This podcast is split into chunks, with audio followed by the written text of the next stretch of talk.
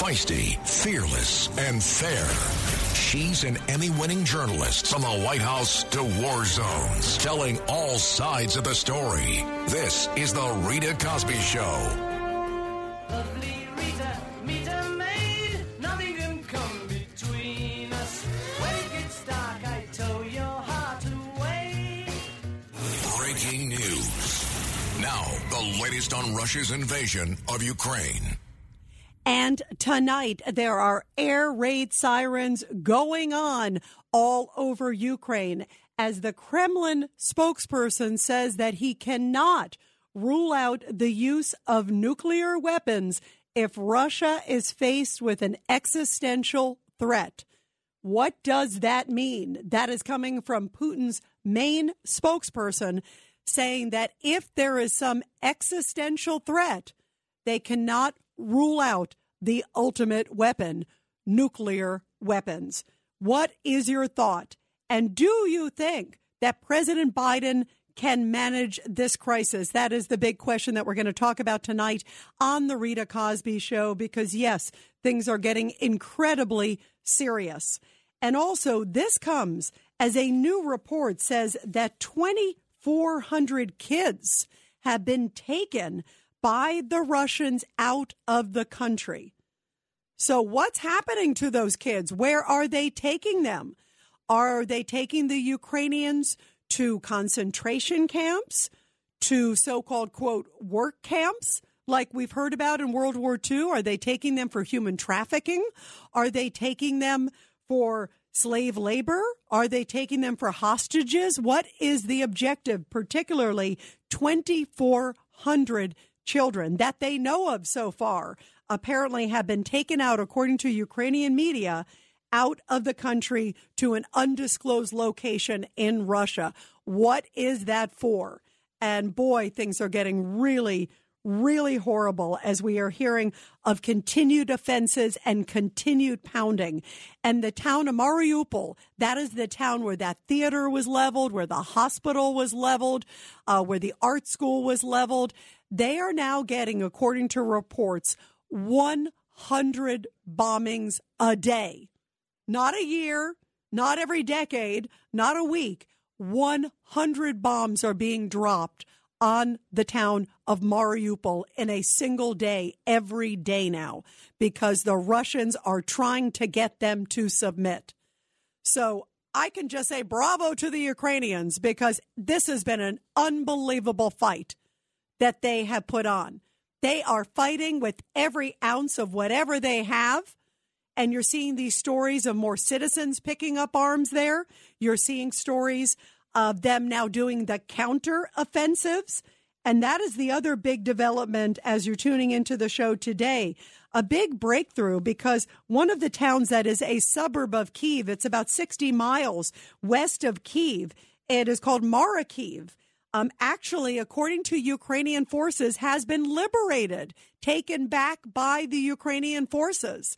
It was taken over by the Russians a few days ago and getting heavy pounding and a lot of assaults on it because, again, it's not too far from the capital. It's still a good distance, but it's on the way to the capital. So it was a key area. And now word that the Ukrainians are having successful counter offenses. So what does that mean? Does this mean that maybe the Ukrainians can turn this around if they get enough military might? They clearly have so many people in the world's support other than Russia and their friends China. But other than that, can they turn this around with U S might, with NATO might, with the support of America, with the humanitarian support? If, you know, things that they're bringing into the country and helping the millions of refugees. But an amazing development, again, that indeed they say this town of Marakyiv has been liberated by the Ukrainians. So what does this mean? Can they turn this around? Well, just a little bit ago, we heard from President Zelensky of Ukraine, and he says that they are trying to submit and to demoralize and to, needless to say, slaughter the Ukrainian people. They are bombing them into kingdom come. I mean, their country is looking like rubble. It is unbelievable to see more scenes that we saw in the last few hours of Mariupol and some of these other towns along the border. And in fact, Mariupol, now they're actually getting targeted not just from planes, but they're also getting targeted from ships. So they're using long-range missiles. And we know that President Biden is on his way soon to NATO, to Brussels. He's going to be meeting with all the world leaders. And one of the things that they're going to talk about is giving them some more air defenses so they can somehow shoot down some of these missiles that are coming now long range. Because not only are Russian troops trying to come in on the ground in some of these key areas, for the most part, most of the bombing is now happening in the last few days from these planes, Russian planes. So give them the MiGs, for goodness sake. And also from now ships at sea that are targeting Mariupol and, of course, the big port city of Odessa. So isn't it time to give them the military hardware because they are having some triumphs? So where does this war go from here? And do you think also that President Biden has the capability and NATO to bring everybody to the peace table? Because, boy, wouldn't that be the best thing of all if there is peace in that country and less suffering for the people of Ukraine? Um, wouldn't that be amazing if there's something that they can do to negotiate it? I'm not that confident, and I'm sad to say that. Boy, would I love to be able to say, gosh, they can do this. They can bring everybody together. But the way that I have seen our president, and we're going to talk about that, too, as well on the show, he's just not galvanizing. He's not leading from the front. He's not acting like the leader of the free world. He's kind of like wagging his tail and kind of like following well behind NATO. And even his language is not forceful. It's not bringing these people. It's not pushing Putin to the peace table. It's not demanding that he stop. And especially now that we are hearing, even from his key spokesperson, that you cannot rule out nukes. This is an unbelievable development that they are just kind of putting it out there. Yeah, we may do nukes. We may do chemical weapons. Boy, are things getting really dangerous. Do you think they actually will go to that step? Or do you think it's just a bunch of bluster, everybody? one eight hundred eight four eight nine two two two. one eight hundred eight four eight nine two two two. Here's a little bit of President Zelensky of Ukraine. He was talking to the Italian parliament. Remember, he talked to Congress. He also talked to Canada. He talked to, of course, uh, a number of other different countries, U K. And today he spoke to the Italian parliament. He also spoke to the Pope, by the way. Um, so that will be interesting to see what the Pope, if anything, that he can do to maybe put the sides together. But he also, Zelensky said, this is a really difficult, difficult war, and this may drag on for a long time unless NATO and the U S steps up. Take a listen. We are now on the brink of survival. Ukraine for Russian troops is the gateway into Europe, where they want to break in, but this barbarism must be stopped. You know who brought this war to Ukraine. Those who are supporting this war, all of them are using Italy as a place for holidays. So please don't be a holiday resort to murderers. Wow. So do not be a holiday resort to murderers, because Russians go and hang out. They like, you know, a lot. They like Sardinia. They like Positano. They like a lot of those places in Italy. And he's saying, do not offer them safe haven anywhere in the world. We have to box them in. These are monsters. And National Security Advisor Jake Sullivan of, of course, the Biden administration said, there's no way to put it. This is going to be a pounding for Ukraine until hopefully some peace deal comes, but they're not even saying peace deal. They're just saying this is a tough time for Ukraine. Take a listen. There will be hard days ahead in Ukraine, hardest for the Ukrainian troops on the front lines and the civilians under Russian bombardment. This war will not end easily or rapidly. For the past few months, the West has been united. The president is traveling to Europe to ensure we stay united, to cement our collective resolve, to send a powerful message that we are prepared and committed to this for as long as it takes, and to advance our response on all three critical fronts that I've described: helping the Ukrainian people defend themselves, imposing and increasing costs on Russia, and reinforcing the Western alliance. So there he said, it will not end easily or rapidly. Do you think Now, the Russian, this is basically the longtime key spokesperson, Dmitry Peskov, of Vladimir Putin, saying, yeah, we can't rule out nukes. We can't rule out chemical weapons. Uh, just matter-of-factly, like, basically, yeah, get ready. Do you think it's bluster? Or do you think that this is a genuine, genuine concern that could be on the near horizon based on the fact that they continue pounding these Ukrainian cities and the Ukrainian people are saying, we're not going anywhere? Do you think it's all bluster? And do you think that Biden and NATO can handle what is going to be one of the most historic moments in the world, trying to bring these people together to bring peace, to stop Putin? Do you think anything that this president and his team can do can lead NATO to finally put an end to Vladimir Putin's reign of terror? one eight hundred, eight four eight, nine two two two, one eight hundred, eight four eight, nine two two two. Let's go to Frank in Bangor, Maine. You're listening to The Rita Cosby Show. Frank, go ahead. Your thoughts, my friend. Rita, uh, greetings from the great state of Maine. Um, I I love your show. I love your intellect. I wish I had your intellect. Oh, you're I, sweet. I by the I way, every- by the way, I'll give you my intellect if I can take Bangor, Maine, because that's a beautiful place, my friend. Oh, absolutely. You know what? It's your adopted place from this point forward.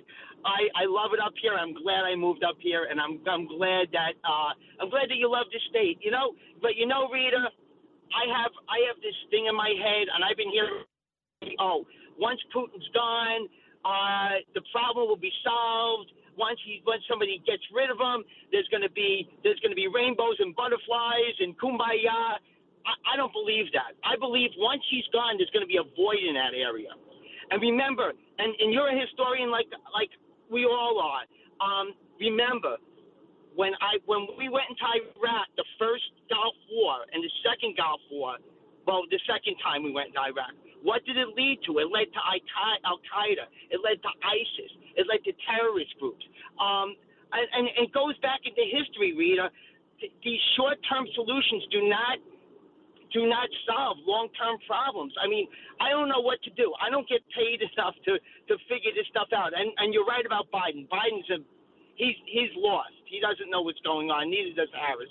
And by but, the way, that's scary end- to me, Frank. You know, don't you think? Because this is a talk about a high stakes game um, that Putin's playing. And it's much more obviously than a game. This is a deadly serious game. But when you see what he is doing, it is frightening. And, you know, you by the way, you bring up a, a great point. I think about in Iraq. Um, yes, when we went in and all the changes and it created that that vacuum. That vacuum, actually, you're right, led to the rise of ISIS.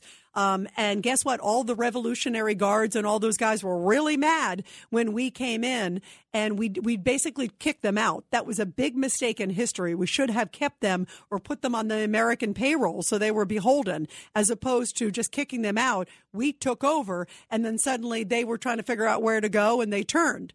Um, but but you're right. We can't make those kind of mistakes. On the other hand, if you look at the history here in Russia, and you've even seen in the last few weeks, there have been people coming out and speaking out against Putin. A lot of the people in Russia, I mean, they support Putin because guess what? If you don't, you don't stick around very long.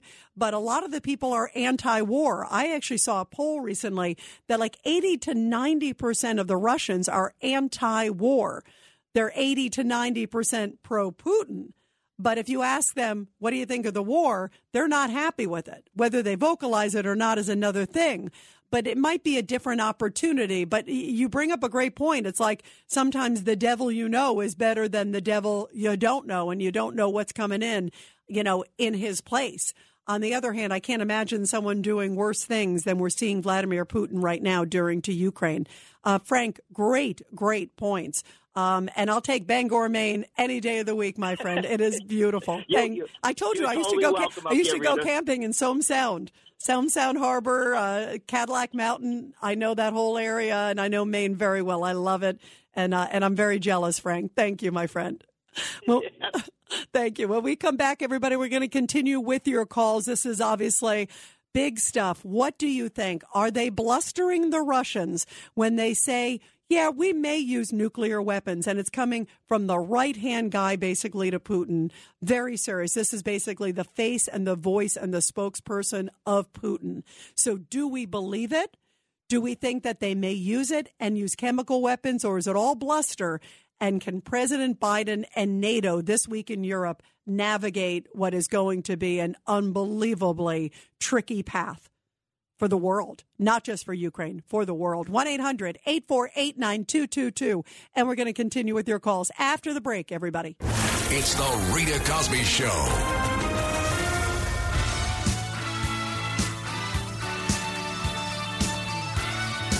And you are listening to The Rita Cosby Show. We are talking about a stark warning coming tonight from Russia's spokesperson. This is the right-hand guy to Putin, uh, Dmitry Peskov, who's basically Putin's spokesperson, the Kremlin spokesperson, saying, asked in an interview with C N N, hey, you know what, um, could you consider nukes? Oh, yeah, we're considering them. We're considering them and chemical weapons. If that doesn't send a chill down your spine, I don't know what does. And especially at a time where right now President Biden is heading soon to Brussels for the meeting in NATO. Do you think they can do anything? Is there anything they can do to stop Putin? And how much of this is talk by Putin, like a bully who likes to throw out big words? Or is this someone who has a track record? And we know he used chemical weapons, at least on Aleppo in Syria, killing tens of thousands of people. This is a man who, at least, I would not put chemical weapons past this guy. And that makes me really sad to say. But this is a man with a track record. And right now he feels he's being humiliated to the world because the Ukrainian people are not surrendering. He's saying surrender, surrender. He keeps pounding them, but they are fighting. They are warriors, and they are fighting. Let's go to Pete in Staten Island. Pete, you're here on The Rita Cosby Show. What do you make of what this guy for Putin is saying? Do you believe him, or or is this just talk to try to scare the world? Rita, I think he's just trying to scare everybody because he's got all his troops there. From what I understand, they don't even have gas masks, these uh, Russian troops and stuff. And what's going on? I mean, he's so close to all the NATO borders, Poland, and all the, you know, all the places around there. I don't think he would do something so stupid because those people have nukes, too. I mean, this is the verge. Yesterday, I didn't call in because you were having uh, with uh, Norman, who was a very close friend of mine. And uh, and by the way, by the way, for the record, and Norm knows this, I love Norm. There, Norm and I agree. Norm and I agree ninety-nine percent of the time. But I also I also like to hear from different opinions because, you know, this is a very complex, you know, and a really important topic. And, and there, it's not an easy situation, no matter what it is. Right. Well, I'll be honest. I don't know too much about it. I only know what the reports, and I get all my information from seventy-seven W A B C. Well, then, uh, then you're you a smart Pete. Greg. Pete, you're an yeah. even smarter man than I thought. Then. uh, no, no. When you don't know too much about something, you got to be up front and say it. I mean, I learn a lot from Norman. Norman gets very adamant about it because his family's from there, like your family. And, exactly. Uh, you know. And by the way, and by the way, I love also, Pete, the fact that, you know, Norm feels that he's trying to kind of get in Putin's head. And I understand the mindset of Putin. I don't agree with it. I, I see where he's coming. He's got this mind of bringing back, you know, the Russian Empire. He just shouldn't be slaughtering people and taking over a country to do it. Rita Cosby is on. Cosby Show presents Back the Blue. And in tonight's Back the Blue segment, which I love doing every night, where I, where we honor our great men and women in law enforcement, a story coming out of Washington State from the city of Kent, Washington, where a missing and severely disabled woman there has been found after she spent nine harrowing days alone uh inside a vehicle in a tow yard amid near-freezing temperatures. You can imagine how cold it must have been. Uh, they said that they are extremely relieved that they were able to locate and rescue the victim. If not for the efforts of our officers, the support of the King County sheriffs and the fire, this incident would have likely ended in tragedy. That's according to the Kent police chief.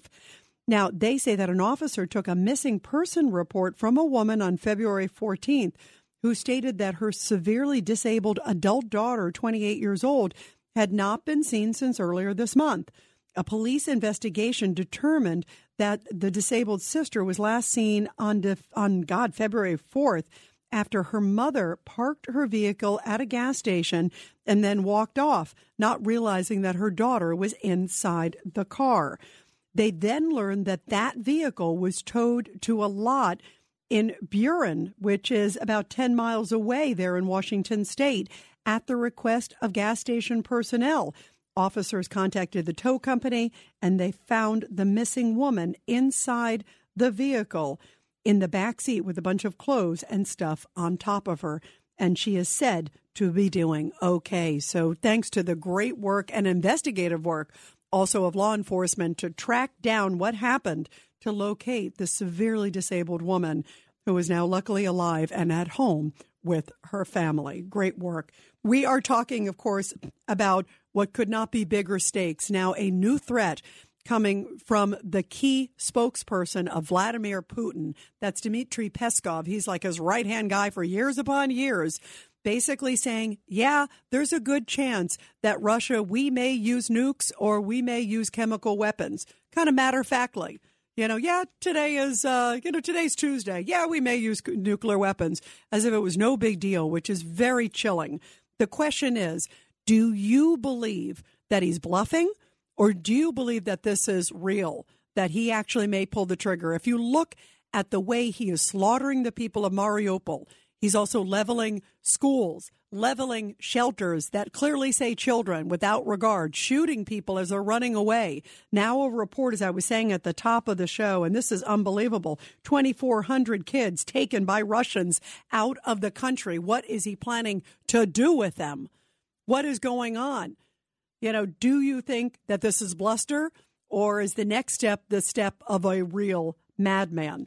And in the middle of all this, we have Joe Biden, who, boy, is this a scary premise, because he's heading off to NATO. As we know, he's going to Brussels, meeting with all the NATO leaders.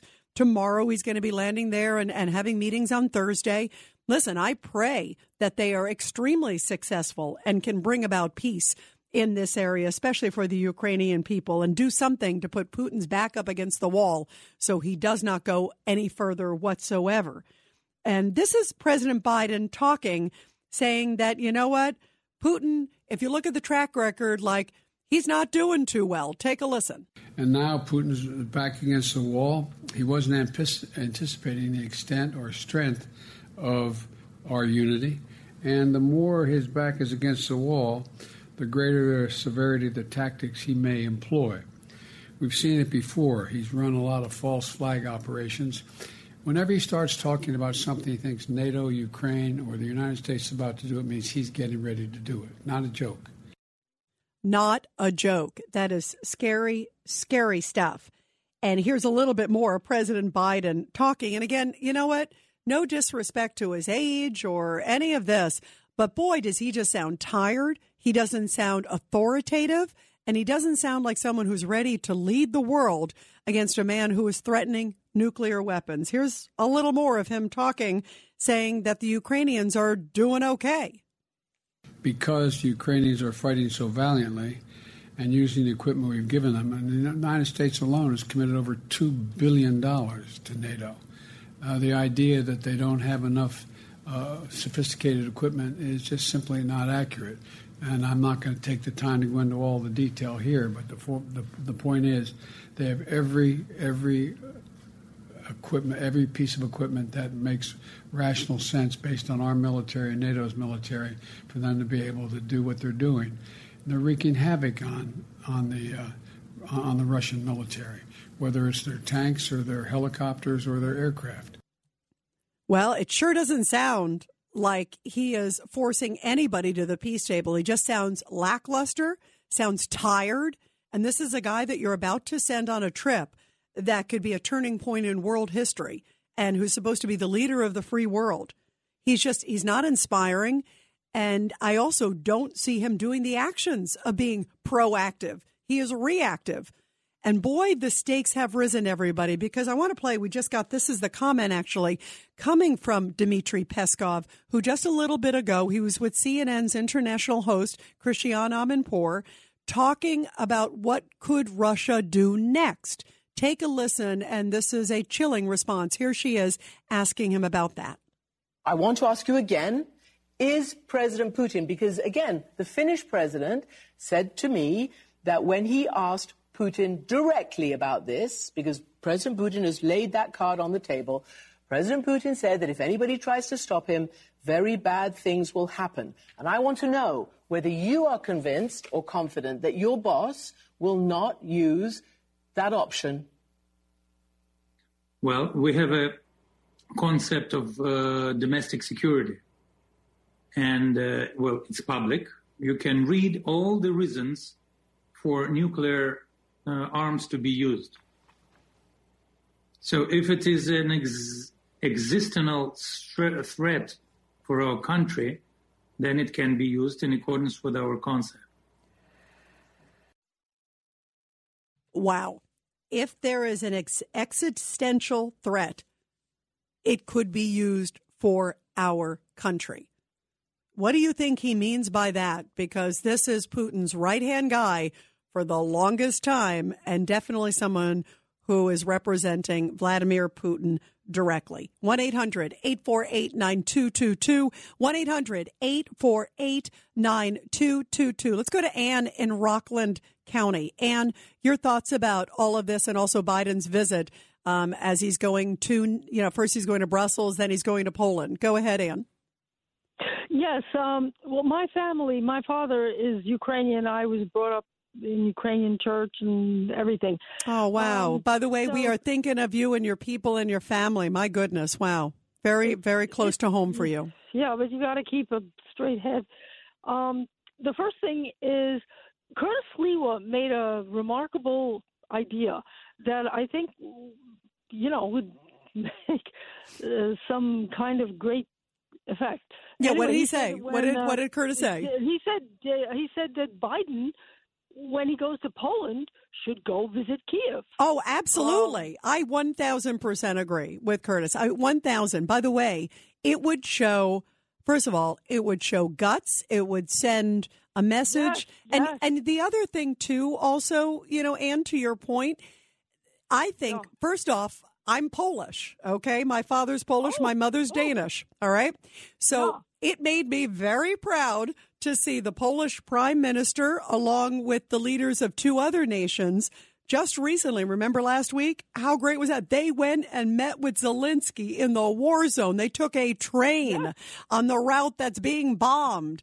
And, that you know, takes guts. I was going to say, so think about the kind of guts if Biden went in there. First of all, I don't think, I think as nuts as Putin is, I don't think he would do anything if he knew Biden, you no, know, was, was going no. for one. He's not going to no, no, no. do that. So it, it I would think shock everyone. Thousand it would percent. Shock America. I agree. Yes. I've said that, too, because I absolutely agree. I think it is a brilliant idea and he should. And it would show that he's not just some, you know, kind of bumbling, you know, guy in the background, even though he wouldn't be the first leader to do it. You know, but I contend also, Ann, he should have been dealing and pushing all these sides to the peace table immediately. He should have been, you know, that's what you do. We've seen Turkey try to like lead negotiations. We've seen, you know, even, uh, you know, the Vatican. We've seen uh, Macron of France, Israel. But, you know, you don't hear of Biden sort of in the middle of it all or pushing those kind of conversations. And that's typically what America does. It's leading the world. But I, I feel like, even if he goes now, yes, it would be great. I think definitely it's better than not going for sure. And it would send a great message. But uh, he got upstaged by the Poles and by some others already who already uh, showed more guts than he did already. But but I like what you're saying, because I think that would say a powerful message. And I think a whole bunch of NATO leaders should go in there and should stand there with, you know, President Zelensky and say, we are with you and this must end and we're going to do something. Not just a photo op. That's the one thing. I don't want to see him go and leave and say, oh, I was there, but but not do anything, you know, as well, because, boy, are they under siege, Ann. everybody else go there and say, hey, you want to bomb us? Gonna bomb us too. I, I think I just want to say that you know. Uh, hey, by the way, Ann, you know what? Maybe maybe if he goes and he stays for like a month or two, then no, he can, no, then he can just then days. Maybe Putin wouldn't bomb for a month or two at least, and then uh, then they can get all okay. the missiles in. Maybe on his plane, it could be like, no, no, no, that's just my my wardrobe, and it's a couple of MiG jets yes. in the back of them. Do you remember Caligula? Yeah. Oh, yeah. Bit? Of course, the movie. Yeah. Yes, well, you know, I call him Sputum. Sputum reminds me of Caligula. He's gone mad. Yes. He has gone mad. He is. And, um, and it's a scary thing. It is scary, Ann, as you just talked about. How worried, by the way, before I let you go, Ann, how worried is your, you know, your, I don't know if you still have relatives over there, but how worried are they? And, and what are you thinking as you're hearing Putin with some pretty strong talk, too? I just have horrific nightmares. I'm a, I'm an officer. I have, to, I have to do police work, but in the nighttime, it's um, it's it's horrible. I, I, I you know like you wake up shaking, but then you have to go to work, and I, I guess it's it's okay. But, but then you have to go to sleep at night, and then it's not so okay. But I you got you got to be positive. You got to be positive, or you'll go mad. And I'm not going to go like Caligula. Good for you. I'm not either. I'm not either. And, and we're going to keep you and your family in our thoughts and prayers. And let's pray that Biden has the guts to do that. Um, and again, stay more than a day and do more than a photo op. That's that's my that's my only request. If he does the visit, do it right. And thank you very, very much. Let's go to Tony in Canada calling here to the Rita Cosby Show. Tone, your thoughts of, uh, first of all, Joe Biden. And what did you think? Ann and I were just talking, and, and I agree. I said this, too. He should go into Kyiv. What do you think of that?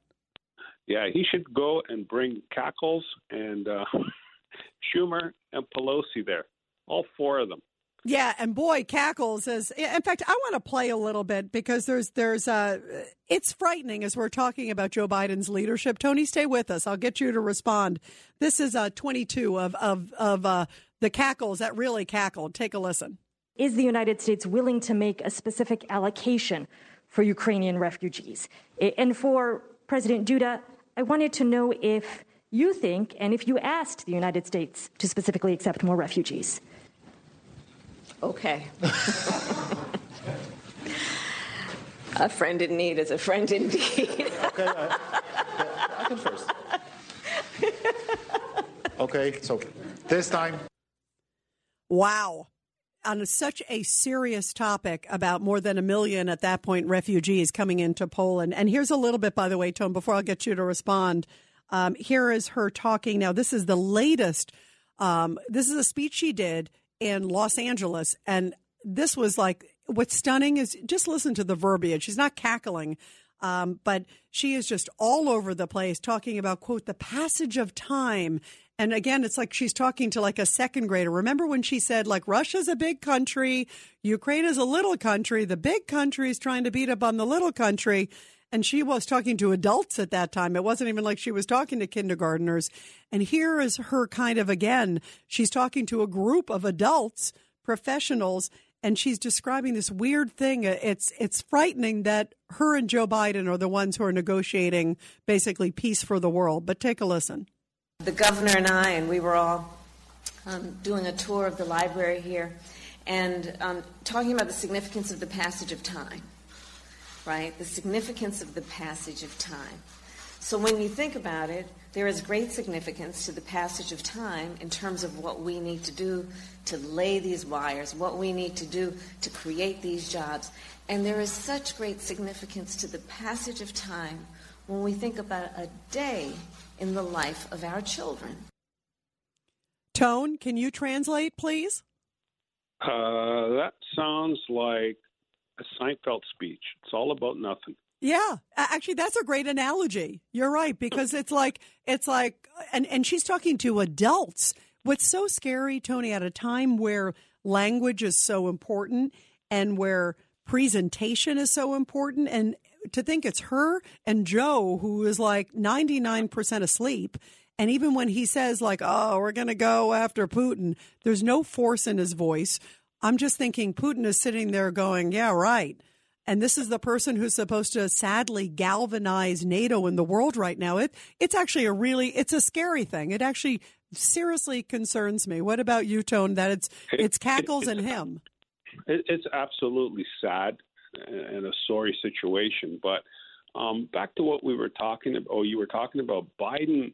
He's not he's not going to NATO to help. He's never been a leader, and Putin's got some dirt on him. It, they have to have something on him because he's just too laid back. And as far as Putin is concerned, he's opened up a Pandora's box with Ukraine because the Ukrainians will never, never give up. They'd rather be dead than red. Ukraine will join NATO and the U E. What are your thoughts on that? Oh, that's interesting. Well, now, listen, it's come out essentially. Zelensky even said that, listen, we'll take it off the table, because he believes that there's no way that it could be part if there's ever going to be a, a resolution, a peace deal.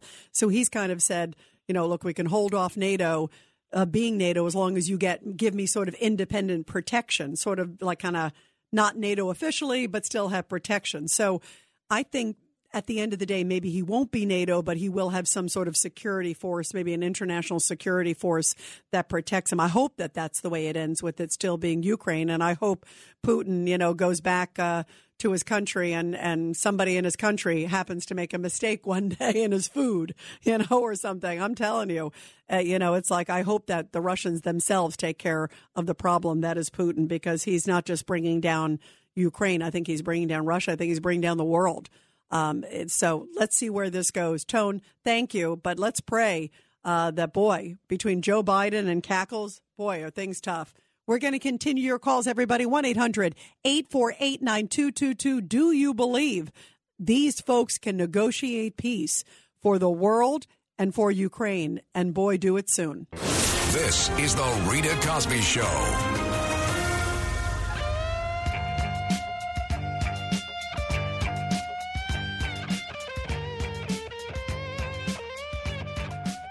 And by the way, everybody, coming up in our next hour here on the Rita Cosby Show, we are going to have great investigative journalist John Solomon of Just the News, who is going to be joining us in about eighteen, nineteen minutes or so from now. And he is going to be talking about some blockbuster coverage that they have related to Ketanji Brown Jackson. She is, of course, the Supreme Court nominee for Joe Biden. And there's some really interesting things in her background related to her defense of a Guantanamo detainee, a terrorist. Why was she defending him? And why was she helping him, trying to get him a softer punishment? Does that sound like somebody we want on the high court? And also, today she was grilled about sentencings that she gave to those involved in child pornography, a very serious topic, too, as well. Um, and basically, she had a choice where she could sentence them. She sentenced them below the minimum standard, basically. Like, okay. And in some cases, no prison time. So John has a really blockbuster report, not just on her position on crime, but also on race, too. Really fascinating. And he is going to be sharing it with us exclusively coming up in about fifteen minutes here on The Rita Cosby Show. We'll be taking your calls also on that, and also your thoughts about this woman now who looks like she will coast and be on the highest court on the land. Um, but there's some interesting stuff on her background that reminds me of people like George Gascon and people like Alvin Bragg and people like that. And boy, maybe that should be a big, big red flag to so many people across the country. Meantime, we are talking, of course, about the war in Ukraine. And, of course, we were just playing the comments that came from Dmitry Peskov, who is the spokesperson for Vladimir Putin, saying, quote, if there is an existential threat, we may respond with nuclear weapons. Boy, is that scary. And I want to play, this is John Kirby, number two. He was at the Pentagon today, Pentagon spokesperson. And this is uh, John Kirby talking about that he has no doubt that already Vladimir Putin, with the way he has attacked civilians, that he is absolutely a war criminal. The United States, as well as so many other nations, Ainsley, uh, are documenting what we can so that we can help these investigative process come to the conclusion about what Russia's doing. But look, we've been very honest. I mean, I said it yesterday from the podium. We see that the Russians are, are clearly, there's clear evidence that their military, uh, their forces are, are, are, are conducting war crimes. There's, we're not, we're not shying away from that. I mean, you can see it for yourself in just the video footage that you guys show every day. So you can see it every day. He is committing war crimes. And now his spokesperson saying, hey, it might get to nuclear weapons. Um, let's go to Phil in the Bronx. Phil, you've been here on the Rita Cosby Show. You've been waiting a little bit. My friend, go ahead, Phil. Well, everybody back to off. Hey, Phil. Yeah. Hi, Rita. I'm hey. sorry. I, I didn't hear you. Hey, uh, Phil, look, uh, we're, we're you're with you here on the show. What do you think real quick, my friend? You're talking about Ukraine, yes? Yes. Okay, here's the deal. This is something right out of the Department of Defense handbook uh, from the Pentagon. I, I could tell you because we, we, we went all through this a hundred times. If Putin gets really ticked off and he doesn't get his little bag of bubble gum, he's gonna he's gonna drop probably a battle what they call a, a battlefield nuke, which is a very very low yield nuke. It's probably about maybe twenty-five kilotons.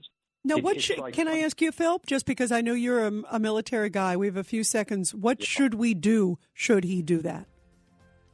Well, absolutely nothing, because he he is he's a man possessed. He, listen, Rita, the history of Ukraine and Russia have, goes back, the, the arguments and the wars and the fighting. You're talking of a six hundred year history. Absolutely. No, you're right, Phil. You are absolutely right. Sorry, we have a hard out, but Phil, thank you. You're right. There is a long history, but let's pray peace comes. Feisty, fearless, and fair. She's an Emmy-winning journalist from the White House to war zones, telling all sides of the story. This is the Rita Cosby Show. I know your name is Rita, 'cause your perfume is smelling sweet.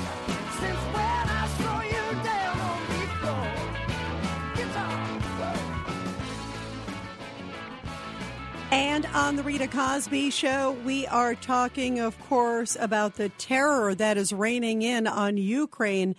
And now we want to talk about representing terror suspects, because that became front row and center today during the Supreme Court nominee hearings for Ketanji Brown Jackson. This is the judge that, of course, that President Biden has nominated to the Supreme Court. Um, if she goes through, if she's confirmed, which likely she will, um, but if she is confirmed, she would become the first African-American woman on the U S Supreme Court. And like every Supreme Court nominee, I think all sides, no matter who it is, whether it's Republican, Democrat, you know, green, purple, pink, I don't care what they are, they should be grilled. They should be asked the tough questions, because they will be one of just a handful of justices that are going to be on the Supreme Court. And they make major decisions on law. And I think everything is really fair game. I don't think you want to get personal or nasty or anything like that. But looking at somebody's judicial record should be basic.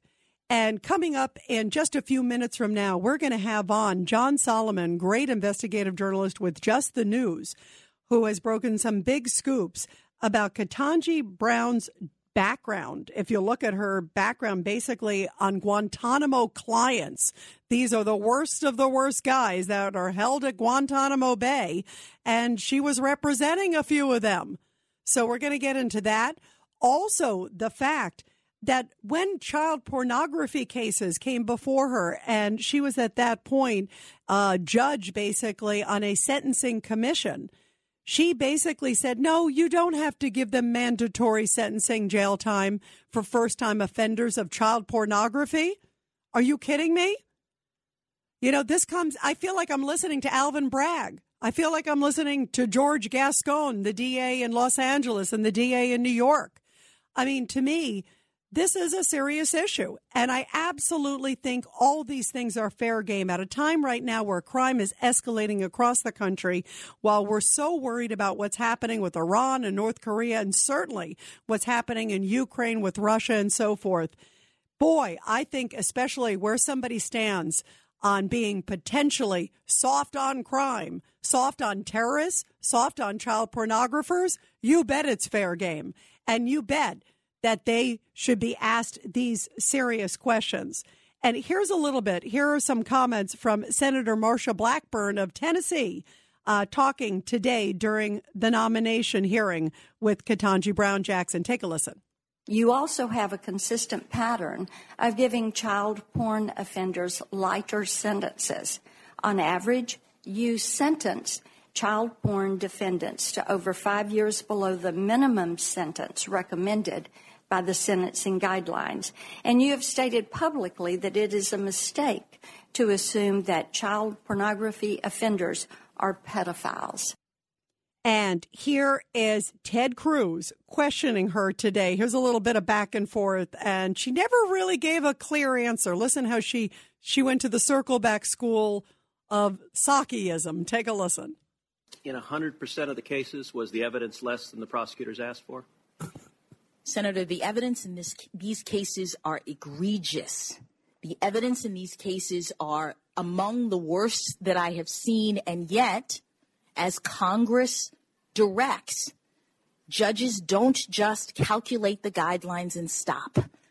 Judges have to take into account the personal circumstances of the defendant, because that's a requirement of Congress. Judges have to consider things like the victims. And when I was talking about making sure that victims' circumstances are heard, it was about my sentencing practices. Well, that that I show victims being heard with respect. Wow. So she never really gave an answer. And she said, yeah, you know, we're looking at this, we're looking at that. And then she also didn't say that, no, they're, you know, yeah, I just looked at everything, took everything into account. I talked to the defendant, explained that his actions were not good. I did that repeatedly when I had a number of child pornographers. So then in the end, her results speak for itself, that many times she gave them below the minimum sentence or zero sentence. So is this someone that you want now in the highest court of the land?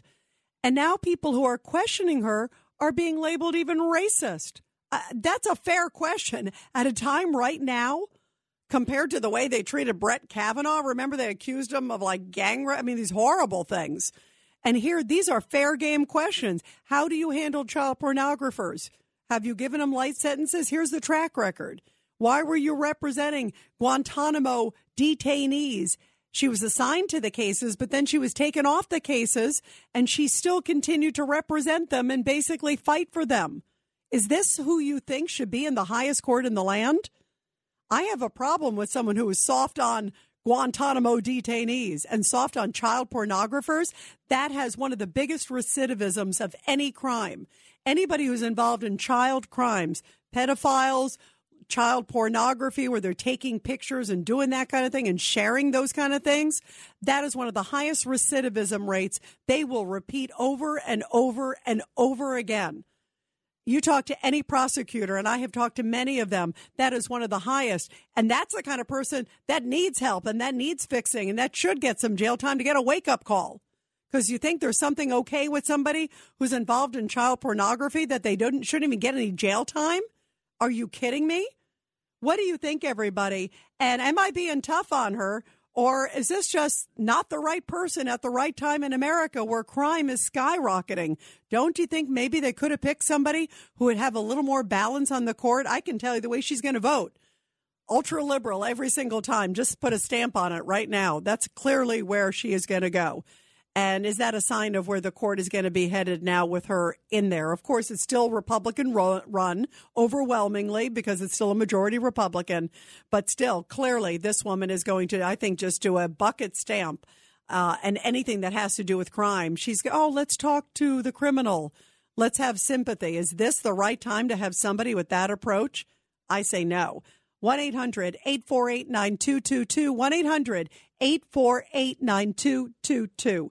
And joining us now here on The Rita Cosby Show is the great investigative journalist with Just the News, John Solomon.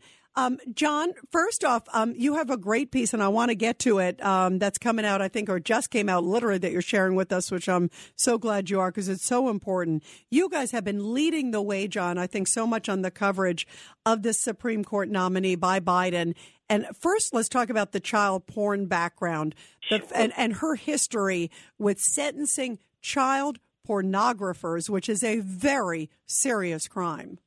Yeah, no, it is. And as you, as you pointed out rightly, it's a crime that often has recidivism to it, right? Child predators often are repeat offenders. And so uh, I think you saw the senators take her on today, and her uh, you know, her defenses were interesting. She'd say, well, I don't, trial, being a child pornographer isn't necessarily being a pedophile. I think a lot of people disagree with that assessment. She was trying to split hairs on a definition, but I don't think people see much difference in, in either case, because you're preying on young children sexually. And did, that's she, wrong. Did she say that today, that that it's a tra- that sort of splitting hairs between child pornographers and pedophiles? Yeah, did she, she didn't use the word splitting hairs, but she did say that she thought that she saw a difference between a pedophile. Someone who's a child pornographer isn't necessarily a, a pedophile. That's what she said. Yeah, they're today, just so. they're just thinking about it, right? Yeah, I mean, yeah. you know, how's that make it any better? You know. Well, in some cases, many pornographers are doing more than, than thinking about it. They're actually filming it and doing horrible things. And so the exploitation of children is a, is a continuous cycle. And I think uh, it was hard for some people to see the distinction she was trying to make. We know also that beyond the sentencing that she did, she she wrote an anonymous column that she's now disclosed, disclosed to the Senate Judiciary Committee. This is something we wrote about about a month ago. Uh, that uh, argued that sometimes these sentences for child pornographers and child sex predators were too harsh. And I think a lot of people don't believe that. They actually believe that the minimum standards are there for a reason, because the crime is so heinous. So you see somebody sympathetic there. Then you take a look at the terrorism argument she made, and you did a great job enumerating her position.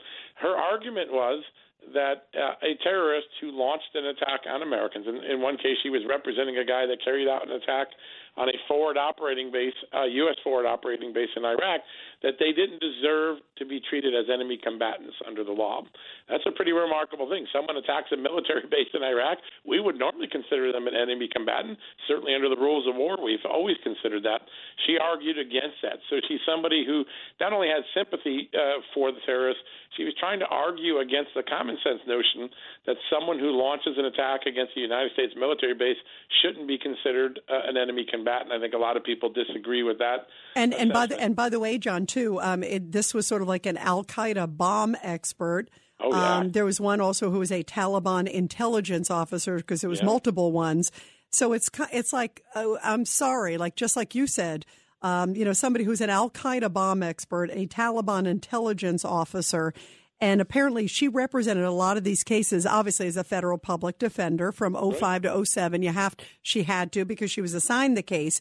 But then she goes into private practice and she writes an amicus brief, like a friend of the court brief, like a friend of the terrorist brief, I guess you should call it, right? Right. And, and says, oh, this is this guy is such a wonderful person, basically. And You know, and he's not such a bad guy, like you just said. He's not, you know, he's not an enemy combatant. He's, yeah. he, you know, he he's a wonderful guy who loves, you know, small animals and children and, and ice cream, you know? I mean, are you yeah. kidding me? We just have to no, no, ignore the fact that he tried to launch an attack and kill American soldiers. That's what you have to do to buy that argument. And I think, you know, people are seeing a disconnect between this judge's views, which, by the way, are representative, are representative of a lot of elitists who come out of Harvard, out of these law schools that are now in the halls of power in New York and Washington particularly, and how everyday common sense Americans really view the world. And, and you know, the story we have tomorrow morning, I think, advances that notion a, a little bit more.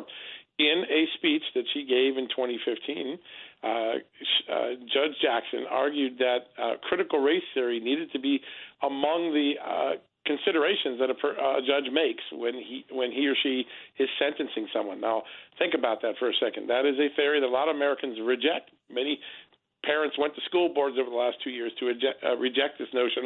Glenn Youngkin was uh, uh, elected a governor of Virginia for opposing this notion that someone's skin color will predetermine whether they are either oppressed or oppressors. A lot of Americans reject that idea. This is a judge that believes Judges should consider this as part of their sentencing guidelines when they're considering the sentencing of a person. Really remarkable speech that's been given out there. And she boasted how much she liked critical race theory. The founder of the critical race theory, his book was on their table in his, her parents' house.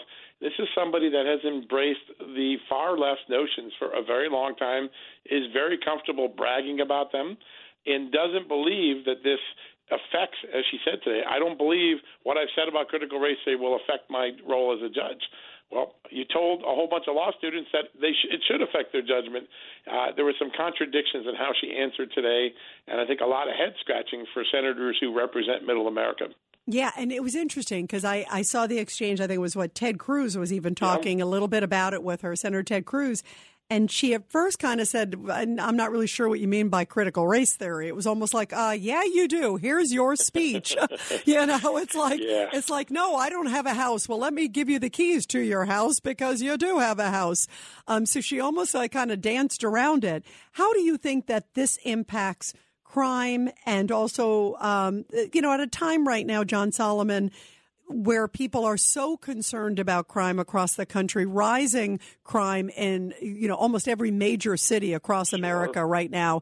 And we've got soft on crime D As left and right. You know, I talked about Los Angeles, Philly, San Fran. Um, the list kind of goes on and on, New York. Um, how do how is she maybe not the right person for the moment um, to be there on the high court? Because she's young. And if she goes through, and it looks like she probably will, um, you know, this is a lifetime appointment. Yeah, absolutely. Well, listen, the Democrats do think she's the right person. They couldn't have spoken more glowingly for her today. And you, what you see the Republicans doing in this hearings, the Republicans are unlikely to be able to block this nomination. She's most likely going to get approved despite the, uh, the exploitation now of these very liberal, uh, out of mainstream America viewpoints that have now been drawn out. What the Uh, Republicans are doing is setting the argument for the November election, and then, uh, not only in twenty twenty-two, but also in twenty twenty-four. Joe Biden gave us soft on crime Democrats.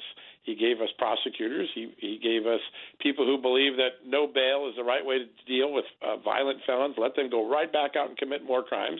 He believed in opening up the border and allowing those criminals to come into your community. And he even believed in putting someone on the high Supreme Court that believes all these philosophies. They're setting up the ultimate political attack ad, the Willie Horton attack ad of uh, nineteen eighty-eight, updated for the twenty-first century. Uh, this is going to be one of the predominant Uh, arguments that Republicans make why they should be in power. Two things. Democrats don't believe that parents should be in control of their children's education and that race should be the predominant of your child's future. And two, that uh, being soft on criminals, terrorists, child sex predators is the Democratic way, and that is not the way most Americans want their cities to be run. So I think that Republicans were playing the long game today. When, when Ted Cruz pulled out that chart, that's a chart that's going to come back to uh, remind everybody in the elections in November uh, in a few months. Yeah, I agree with you uh, very, very much. I think so, too. Um, and in fact, uh, after the break, we're going to play a little bit of a contrast of how the Dems treated Brett Kavanaugh. What a contrast that was. Um, John Solomon, thank you very much. And again, everybody, make sure you check out John's column Uh, tomorrow that he just reported, actually just put it out now um, on critical race theory and how Jackson argued it. Thank you so much. Great job on all this stuff, John. Thank you. Love your show. Thank you. You too. We love having you on. And when we come back, everybody, we're taking your calls. one eight hundred eight four eight nine two two two. This is the Rita Cosby Show.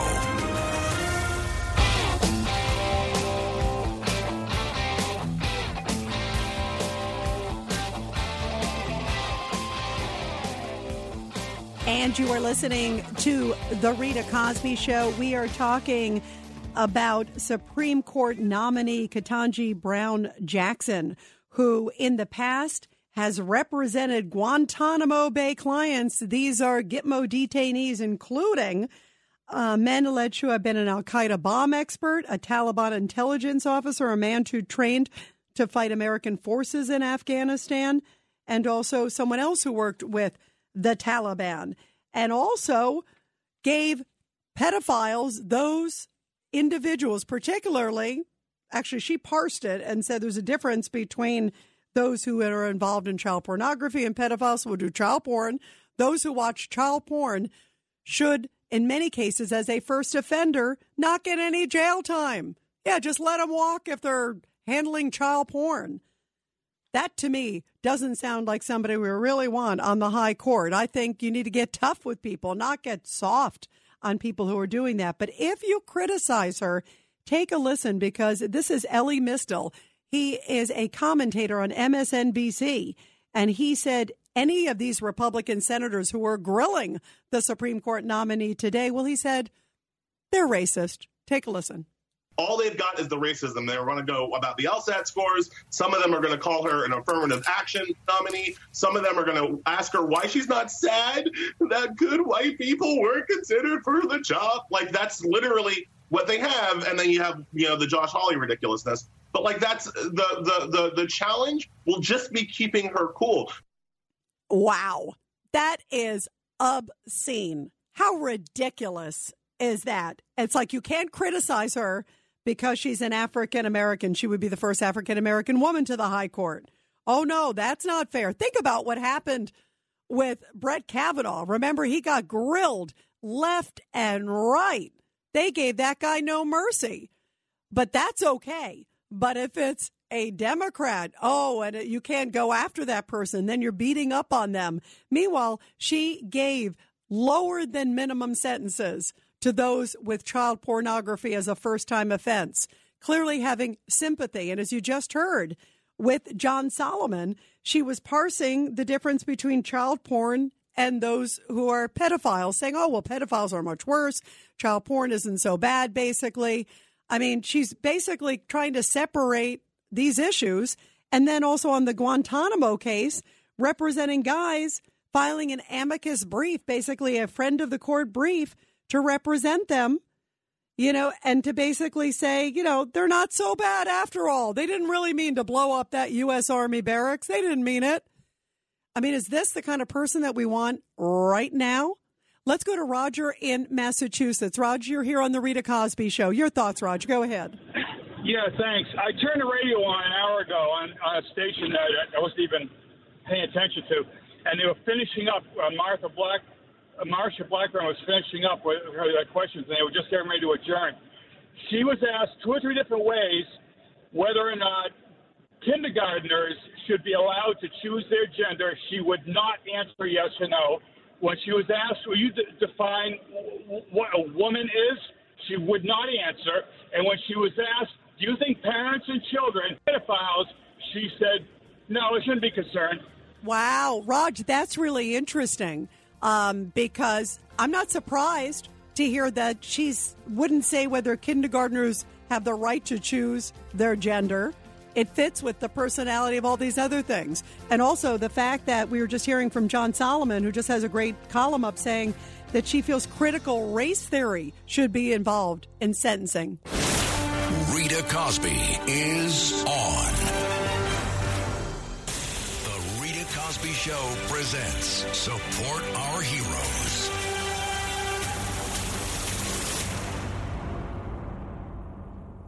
And in tonight's Support Our Heroes segment here on the Rita Cosby Show, which I love always because we get a chance to honor our great men and women in uniform, we are talking about the Commonwealth of Virginia because they are honoring the service and sacrifice of women veterans this week. Lieutenant Governor Winsome Sears participated in the Virginia Women Veteran Pinning and Recognition Ceremony at the War Memorial in Richmond, and it took place yesterday. The veterans around the state were presented with commemorative Lead the Way pins. And Winsome Sears, of course, the new lieutenant governor who came in with the new Virginia governor, Glenn Youngkin, said, we know that as women in the military, we all pretty much come up the same. You know, we've had to prove ourselves. We've had to show that, yeah, you know, we can do what men do. We can do it as well. Maybe not as strong, but we can get it done. Maybe it takes a little more time, but we can get it done. By the way, as you may recall, she uh, was a Marine Corps veteran. So how cool is that, too? And again, came in with Glenn Youngkin, who, of course, fought against critical race theory in schools. Um, in Virginia, by the way, that is home to one hundred nine thousand women veterans. That is the highest percentage per population of any state in the country. And what a great thing to see her being a part of that. Well, we were just mentioning critical race theory because that is something that, according to a whole bunch of different reports, and we just heard from John Solomon, the great investigative journalist, that in a speech that Supreme Court nominee, this is Joe Biden's Supreme Court nominee, Ketanji Brown Jackson, who had her nomination hearing today before the Senate. Basically, the next few days are these series of hearings where they get to ask her, here's your judicial record, what's in your background, here's what you said at this speech, here's who you are. It determines what kind of a judge you're going to be on the highest court of the land, because that's a big deal, obviously. Well, according to a series of different speeches, one that John Solomon obtained, where she spoke in a twenty twenty Martin Luther King Junior Day lecture, she basically said that race should be considered at somebody's sentencing. So this is somebody who definitely believes in critical race theory on so many different levels. And in fact, Ted Cruz was asking her a lot about critical race theory today. And she was like, well, I don't really know what that is. But meanwhile, she's like citing it when she's doing lectures not that long ago. And then we also are hearing about her soft on crime policies in terms of child pornography. Those who've been found with child pornography, first time offense, you know, normally there's a minimum and a maximum. She typically has gone below the minimum whenever these cases have come before her as a judge. And then in the case of Guantanamo detainees, including one that was an Al-Qaeda bomb expert, I think that's a pretty bad guy. Well, you know what? She wrote a brief saying, you know what? This person should have basically, the court should have mercy on him. You know, I don't think the court should have mercy. I think they should lock him up and throw away the key. You know, I don't think you should ever see the light of day if this is somebody who is an Al-Qaeda bomb expert. You want that person walking the streets? I don't think so. So is this somebody who is ready for the highest court in the land? And boy, even with these things in her background, I think the senators today, the Republicans, were very civil. A lot of people were saying, oh, they were too hardcore. Are you kidding me? They treated her like, you know, like uh, patty cakes compared to the way that Democrats treated Brett Kavanaugh. Take a listen. Who could forget? This is just one of the things. Brett Kavanaugh was like, remember they accused him of like gang rape? They accused him of all these things. And the woman later kind of retracted the sta- the statements. I mean, what a what a mess. But they showed no mercy. Here's a little bit of a contrast. I'll take you back. If you, Judge Kavanaugh, turn to Don McGahn and to this committee and say, for the sake of my reputation, my family name, and to get to the bottom of the truth of this, I am not going to be an obstacle to an F B I investigation. I would hope that all the members of the committee would join me in saying, we're going to abide by your wish- wishes and we will have that investigation. I, I welcome whatever the committee wants to do because I'm telling the truth. I want to know what you want to do. I, I'm telling the truth. I want to know what you want to do, Judge. I'm innocent. I'm innocent of this charge. Then you're prepared for an F B I investigation? They don't reach conclusions. You reach the conclusion. No, Senator. But they do investigate questions. I'm, I'm innocent. And you can't have it both ways, Judge. You can't say here at the beginning, I wanted a hearing moment. Look, I welcome thing, any kind of investigation. This thing was sprung on me. This. this thing was sprung at the last minute after being held by staff. You know, Judge, and I called for no I called for a to, hearing immediately. If there is no truth to her charges, the F B I investigation will show that. Or are you afraid that they might not? Oh, come on, Jay Whip. The F B I does not reach. Con- you know, you know this is. You know that's a phony well, question because the F B I doesn't reach conclusions. So let, they just go. provide the three oh twos. three oh twos, so I can explain to people who don't know what that is. What? They just go and do what you're doing, yeah. ask questions, and then type up a report. They don't reach the bottom this line morning. Conclusion. Wow, that was like continuous. Remember, he was like almost in tears. Remember, it was like my family, my this. I've never met this person. I don't know what you're. They pulled out his yearbook. You know, it was like, this is what you did on Tuesday at three o'clock. You know, you wore the wrong shirt. I mean, it was like unbelievable. You drank a beer. Remember that? It was like, that was like the most vicious hearing I have ever heard. And then today, the Democrats are saying, well, boy, did Ted Cruz beat up on Ketanji Brown about her defending child pedophiles? Well, take a listen.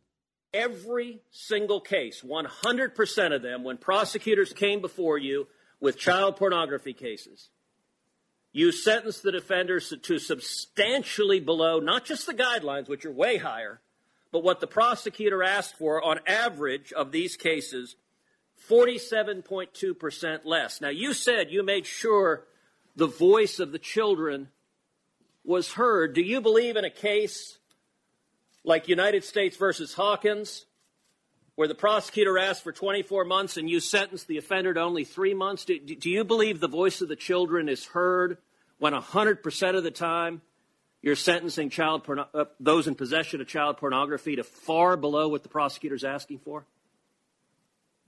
Yes, Senator, I do. Could, could you explain how? I will. A couple of observations. One is that your chart does not include all of the factors that Congress has told judges to consider, including the probation office's recommendation in these cases. Well, Judge Esselstyn, we don't have those probation. The committee has not been given the probation office's recommendation. We would welcome them. I would, Mister Chairman, I would love to see those. The we second, don't have access to the second thing I would say is that I take these cases very seriously as a mother, as someone who, as a judge, has to review the actual evidence in these cases and, based on Congress's requirement, take into account not only the sentencing guidelines, not only the recommendations of the parties, but also things like the stories of the victims, also things like the nature and circumstances of the offense and the history and characteristics of the defendant. Congress is the body that tells sentencing judges what they are supposed to look at. And Congress has said that a judge is not playing a numbers game. The judge is looking at all of these different factors and making a determination in every case based on a number of different considerations. And in every case, I did my duty to hold the defendants accountable in light of the evidence and the information that was presented to me. So how did she make the perps be responsible? Well, Congress doesn't tell her she should go below the minimum sentencing. Congress can say, yeah, judges, you know, here's like the ballpark, here's what happens. And no, she goes below the minimum sentencing. Congress doesn't say, you know, give them a free pass, basically. And in fact, this is what she did say. She said she talks to the perp that when someone's before her court, oh, she doesn't just say go and go home. She talks to the guy or gal and says, here's what you did. You need to understand the circumstances. And then she lets them walk free. So does this sound like punishment? Take a listen how she describes the punishment that she allocates to child pornographers.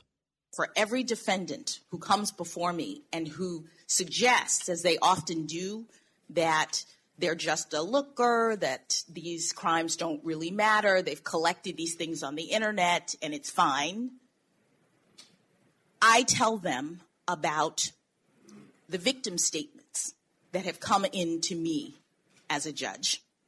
I tell them about the adults who were former child sex abuse victims who tell me that they will never have a normal adult relationship because of this abuse. And obviously that's important for them to hear, but do you think that that's punishment? And don't you think that those people who are doing it don't really care and don't really realize if they're at the point where they're using child pornography, distributing it?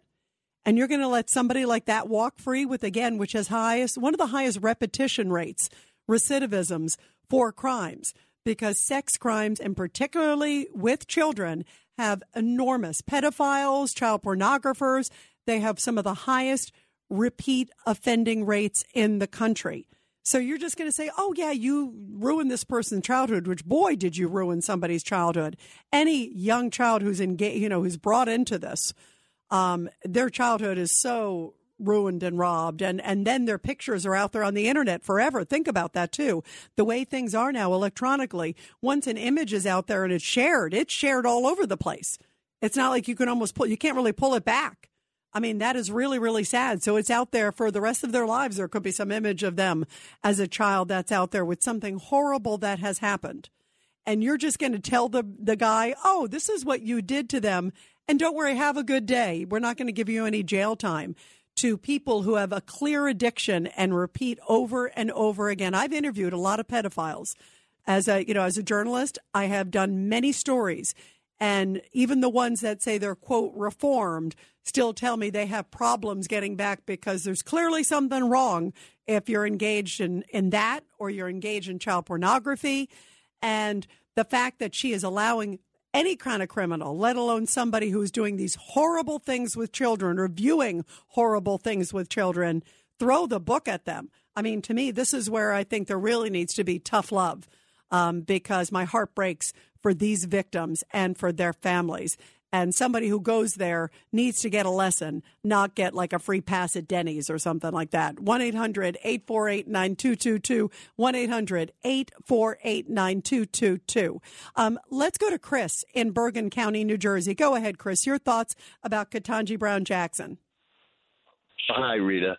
Um, we have to uh, – enough's enough with this hiring people based on color or gender. Do we not learn a lesson with Kamala? I mean, really, where, where does this end? Yeah, you know what? You're, you're right that, although I will say in this case with her, if you look at her background, um, I mean, she's, and in terms of accomplishments, forget about the policy, but in terms of accomplishments, she is articulate. Um, I thought today, I mean, she's an accomplished woman. Um, And I thought even today, even under questioning, she was very poised. Um, I thought she handled it really well. I don't agree with, you know, her saying that race should be a factor in sentencing. I don't certainly don't agree with her in terms of the way she handled, you know, child pornographers and Guantanamo detainees. I mean, to me, there's some shocking things in her background, but I still think that she is, you know, um, a qualified individual. But I don't. I think some of her policies are, are way off. Um, Chris, thank you very much. Appreciate the call. Let's go to Jim in Long Island. Jim, your thoughts about Ketanji Brown Jackson. Lovely, Rita. How are you doing tonight? I'm good. How are you doing? And what what do you think about her? I mean, I thought she was very, I thought she answered in a, in a very, like, professional way, again, but I don't agree with her answers, and I don't agree with her trying to split hairs about child pornographers and pedophiles, like, basically, pornographers are not that bad. I mean, there, there's, you know, the, uh, essentially, that's, that's, you know, there's some weird stuff in here. I think she's a very good actress. Uh, if we put somebody on the Supreme Court like this, you can just forget about it. All holes are over. It's uh, it's just ridiculous to to see this going on in our country, to allow someone like that, not because of their color. I don't care. I'm not a racist, you know. But you have to have the right person, a moral person, not somebody who's going to let pedophiles go and say, oh, it's okay to watch it and look at it.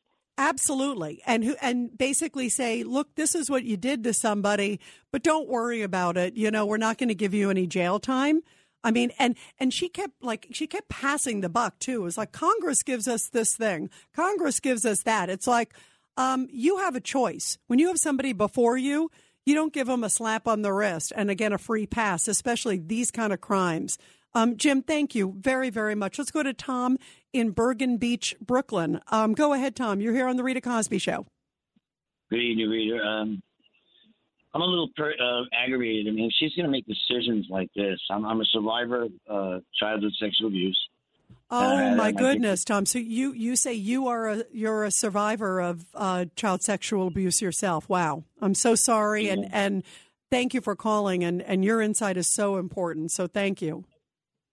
It, I mean, this is just mine. I mean, I don't know if it's anybody else's who's been abused as a child. But to, to let anybody go, I mean, I understand that she was talking about people with um, uh, just the pictures. I don't know if all of the cases were, were just pictures. Yeah, it's unclear. I know she said she kept trying to make distinctions between, you know, whether it's pictures or video, whether um, they were actually committing it. But it could also be people who were distributing it, people who were maybe on the business side of it, sadly, you know. Um, and I think, Tom, I want to hear, you know, from your experience, um, when you hear that there are judges who give first-time offenders for those who are somehow involved in child, you know, pornography in terms of access to it or producing it, getting no jail time as a child sexual abuse survivor. Um, to me, this is not the way to teach these, I think, these terrible criminals a lesson. Not at all. It's deplorable what she's doing, what she did. Uh, if she's going to continue to have this kind of record, I, I think they really need to take a serious look. I mean, the the idea for me, I go through. I have really bad P T S D, um, and um, matter of fact, I'm going to a program probably tomorrow, um, and I'm very upset that I have to deal with all of these images. You know, I have uh, besides nightmares, I can say the intrusive thoughts all day long. This is the kind of stuff. I mean, there's plenty of uh, anxiety, depression. There's all that stuff that comes along with this stuff, and she's gonna. Re- she has to realize that when she has people like this, they have to be punished so they don't do it again. Because if they keep doing it, you're going to have people like me, you know, and the kids that grow up to be like me, crazy, you know. Well, you you sound like a terrific guy, Tom, and, and thank you, by the way, very much for calling and sharing your perspective and, and your courage, too, to be able to share it with other people, too. And your, your opinion matters so, so much, um, and I'm so sorry you had to go through this, but um But uh, bravo for being able to talk about it and and let people know about the lasting effects, sadly, that happen um, as a result of this, and how it's important um, that those who do improper things um, are appropriately punished so that they can never do it to somebody else again. Um, thank you so much, Tom, for calling in. Um, it, it's, you know, it's moving to hear from you. Thank you very, very much, Tom. When we come back, we're going to continue with your calls. You just heard Tom's very important perspective about the lasting effects that happen to somebody as a result of, you know, of, you know, child sexual abuse and child pornography. And he feels these people need to have the book thrown at them if you commit a crime like that. I totally agree with Tom. Um, what are your thoughts, everybody, as this person with the highest court in the land now saying, well, you know what, first-time offenders, they should get no jail time. That is ridiculous. one eight hundred eight four eight nine two two two. It's the Rita Cosby Show.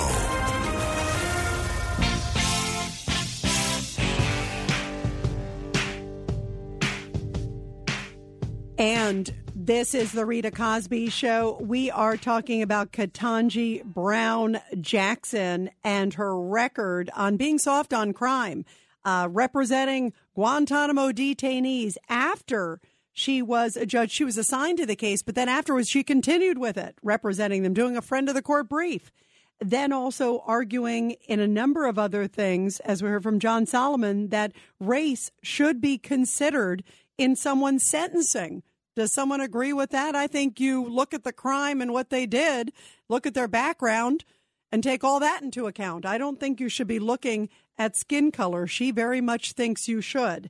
And also, she also, according to a whole bunch of her different sentencings, when she was on a sentencing commission, she went below the minimum on many cases involving child pornographers, making a distinction between child pornographers and pedophiles today, as you heard in the nomination hearing, and also saying when it comes to child pornographers, well, in most cases, I won't do a mandatory sentence time. That basically, most cases, you don't have to give them any jail time for the first offense. I'm sorry, but if somebody is caught with child pornography or creating child pornography, you got to be kidding me. Throw the book at them.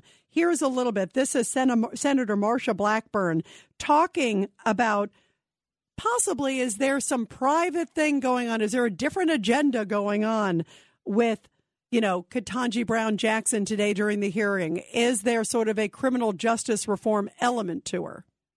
You once wrote that every judge has, and I quote, personal hidden agendas, end quote, then influence how they decide cases. So I can only wonder, what's your hidden agenda? And joining us now to talk about all of this, let's go to your calls, everybody, one eight hundred eight four eight nine two two two. Let's go to Larry in Brooklyn. Larry, you're here on The Rita Cosby Show. Your thoughts? Hey, Larry?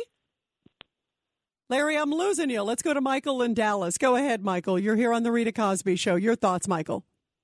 Hi, Rita. I've been involved with the National Center for Missing and Exploited Children for many years, and have worked with child trafficking and sex abuse for over thirty. And the statistics are alarming. And what the judge has said today does not line up with what's in reality. An offender who is not basically caught, treated, or incarcerated is likely to commit the acts again to three hundred eighty times in his lifetime. Wow. Wait a minute, Michael. Three. I knew that there was an enormously high recidivism race, but you're talking about an unbelievable wow. For males on repeat offense if they are not dealt with. Wow. Michael, thank you. That That is absolutely stunning. Charles, real quick from Queens. We have a few seconds. Charles, go ahead. Your thoughts on this. Okay, basically, Rita, you had said that they should, they should be taught a lesson. They shouldn't do it again. As you said yourself, recidivism is extremely high. This is Yep, this real quick, Michael. Off. I mean, so Charles. The point is, if they get castrated, they have to be kept away from society, kept away from children. Wow, wow, wow. I say, first of all, throw the book at them. Let's start with jail time for starters. Everybody, you're listening to The Rita Cosby Show. This is Greg Kelly for Priority Gold. What does it mean to be America's precious metals dealer? It means that you're in touch with the hearts and minds of those who love this country, value our freedom, and want to protect the future. Priority Gold is that precious metals dealer. They've helped thousands of Americans back their retirement with solid gold and silver. Call Priority Gold at eight eight eight, five oh six, six four three nine. Receive free shipping, free storage, a free investment guide, and one of the best purchase experiences in the industry. Call now or go to priority gold dot com.